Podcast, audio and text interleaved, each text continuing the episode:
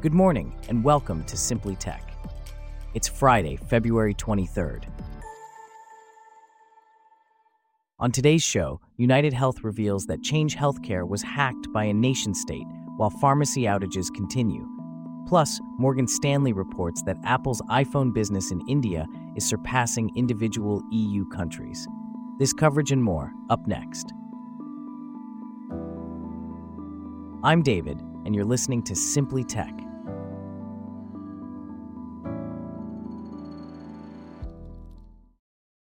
We start off with a recent development in the tech world.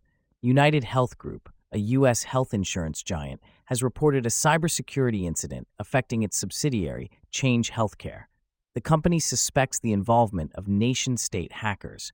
Here to discuss this further is Bella, a correspondent for Simply Tech. Could you give us more details about this incident, Bella? Certainly, David. Change Healthcare, a subsidiary of UnitedHealth Group, provides patient billing across the U.S. healthcare system. It processes billions of healthcare transactions annually and claims to handle around one in three U.S. patient records. The cyber attack on Change Healthcare began early Wednesday, according to the company's incident tracker. However, the specific nature of the cyber attack has not yet been disclosed. What has been the impact of this cyber attack so far? The impact is quite significant. Pharmacies across the U.S. are reporting that they are unable to fulfill prescriptions through patients' insurance due to the ongoing outage at Change Healthcare, which handles much of the billing process. Several people working in the healthcare space have also reported experiencing downtime because of the cyber attack. Has UnitedHealth Group attributed this cyber attack to any specific nation or government? No, UnitedHealth Group has not attributed the cyber attack to a specific nation or government. They have only mentioned that they suspect the involvement of nation state hackers, without citing any evidence to support this claim. What steps is UnitedHealth Group taking in response to this cyber attack? UnitedHealth Group has stated in its filing that it has retained leading security experts and is working with law enforcement. They have also notified customers, clients, and certain government agencies about the incident. However, they have not provided a time frame for when Change Healthcare systems would be back online. While we continue to follow the significant cybersecurity incident with potential implications for the U.S. healthcare system, let's shift our focus to Apple's success in India. The company's iPhone revenue in India surged 42% year on year in 2023 to $8.7 billion, according to a note from Morgan Stanley. To discuss this further, we have Michael, a correspondent for Simply Tech. Can you tell us more about this growth in India? Certainly, David. The iPhone shipments in India grew 39% year on year in 2023 to 9.2 million units, making India iPhone's fifth largest smartphone market. In fact, India's iPhone business is now larger than any standalone country in the European Union. This means that in 2023, India represented 4% of iPhone's shipments and revenue, up from 3% in 2022 and 1% five years ago. How does this compare to the iPhone market in China? Well, China's iPhone shipments represented 20% of iPhone shipments and revenue in 2023, which is down 1 to 2 points year on year. While India's market is not big enough to offset the decline seen in the Chinese market today, if India continues to grow at the same trajectory while China's iPhone shipments stay flat, India could surpass China as a bigger iPhone market by 2027. What's driving this growth in India's iPhone market? The growth is largely driven by increasing consumer demand for premium devices with more storage capacity rather than the latest models. The average iPhone sold in India last year had around 260 gigabytes of memory, a 26% increase over 2022. The top five iPhone models shipped in the country were iPhone 13, iPhone 14, iPhone 14 Plus, iPhone 14 Pro, and iPhone 15, making up 86% of total sales. And how does the average selling price of iPhones in India compare to the global average? India's iPhone average selling prices grew 2% year on year to $940 in 2023. However, this still trails the global average of $1,045 by around 10%. What are Apple's plans for India going forward? Apple sees India as a major growth engine. The company opened its first two retail stores in the country last year and is increasingly shifting its iPhone manufacturing to the South Asian nation. Morgan Stanley estimates that Apple's India revenue will reach $40 billion by 2032. Michael, thanks for your insights on the market to watch. Speaking of emerging markets, let's turn our attention to the sector of website building, where generative AI has been making waves. Among the range of tools that now allow users to generate web designs by simply describing what they want is 10web, an Armenia based company that believes it has an edge. Here to discuss this further is Celeste, a correspondent for Simply Tech. Celeste, can you tell us more about 10web and how it stands out in the market? Certainly, David. 10web is a platform that allows users to quickly generate websites built with WordPress using text prompts. WordPress, while widely used, is known for being challenging for beginners due to its open source nature.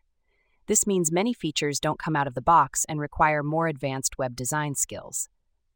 10web aims to make WordPress more intuitive by integrating generative AI models into its site building platform. That sounds promising. But how does 10web handle the complexities of building a platform for WordPress? According to 10web's co founder Arto Minasyan, building a platform for WordPress is not easy architecturally. It requires a robust hosting infrastructure and a managed service to support WordPress security, backups, and uptime. Despite these challenges, Minasyan is confident that focusing on improving WordPress's usability will pay off due to the large size of its open source community. And how is 10web performing so far? Founded in 2017, 10web currently operates with a positive cash flow. Around 20,000 of its users are paying customers, and altogether, 1.5 million sites have been generated with 10web.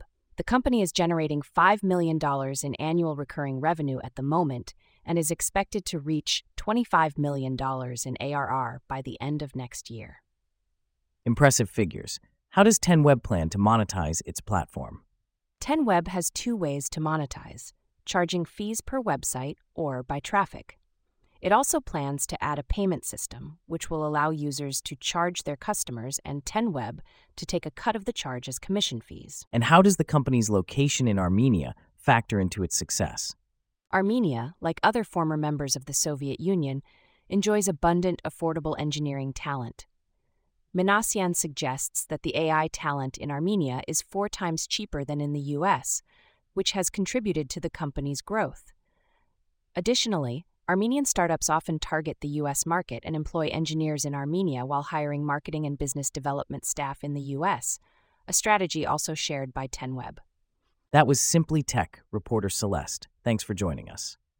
In a related tech security news, experts are raising the alarm over a pair of high risk flaws in a popular remote access tool that are being exploited by hackers to deploy Lockbit ransomware. This comes just days after authorities announced they had disrupted the infamous Russia linked cybercrime gang. Here to delve deeper into this is James, a correspondent for Simply Tech. Can you tell us more about these vulnerabilities and how they're being exploited? Certainly, David. The vulnerabilities in question impact ConnectWise ScreenConnect, a tool widely used by IT technicians to provide remote technical support on customer systems. The flaws consist of two bugs the first, CVE 2024 1709, is an authentication bypass vulnerability that's been actively exploited since Tuesday, shortly after ConnectWise released security updates. The second bug, CVE 2024 1708, is a path traversal vulnerability that can be used in conjunction with the first bug to remotely plant malicious code on an affected system. And what kind of attacks have been observed following the exploitation of these vulnerabilities? Researchers at cybersecurity companies Huntress and Sophos have both observed Lockbit attacks following the exploitation of the ConnectWise vulnerabilities.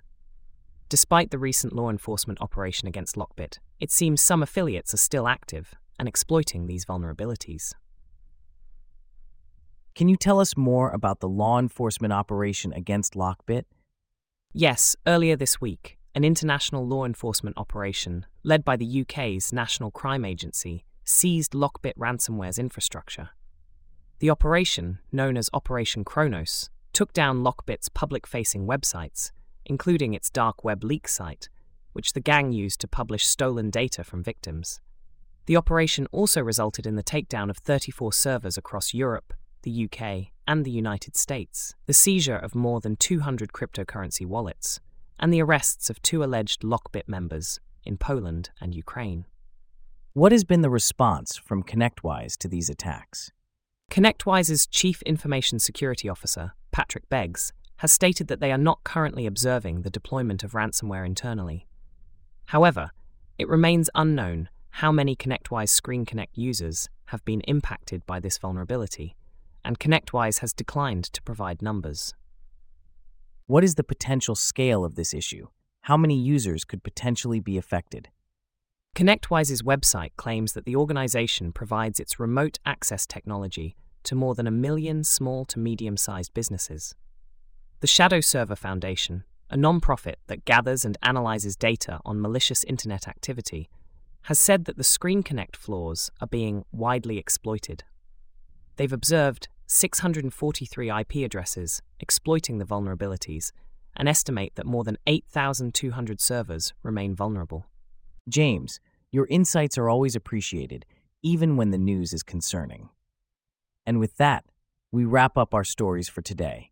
Thanks for listening to Simply Tech. We'll see you back here tomorrow.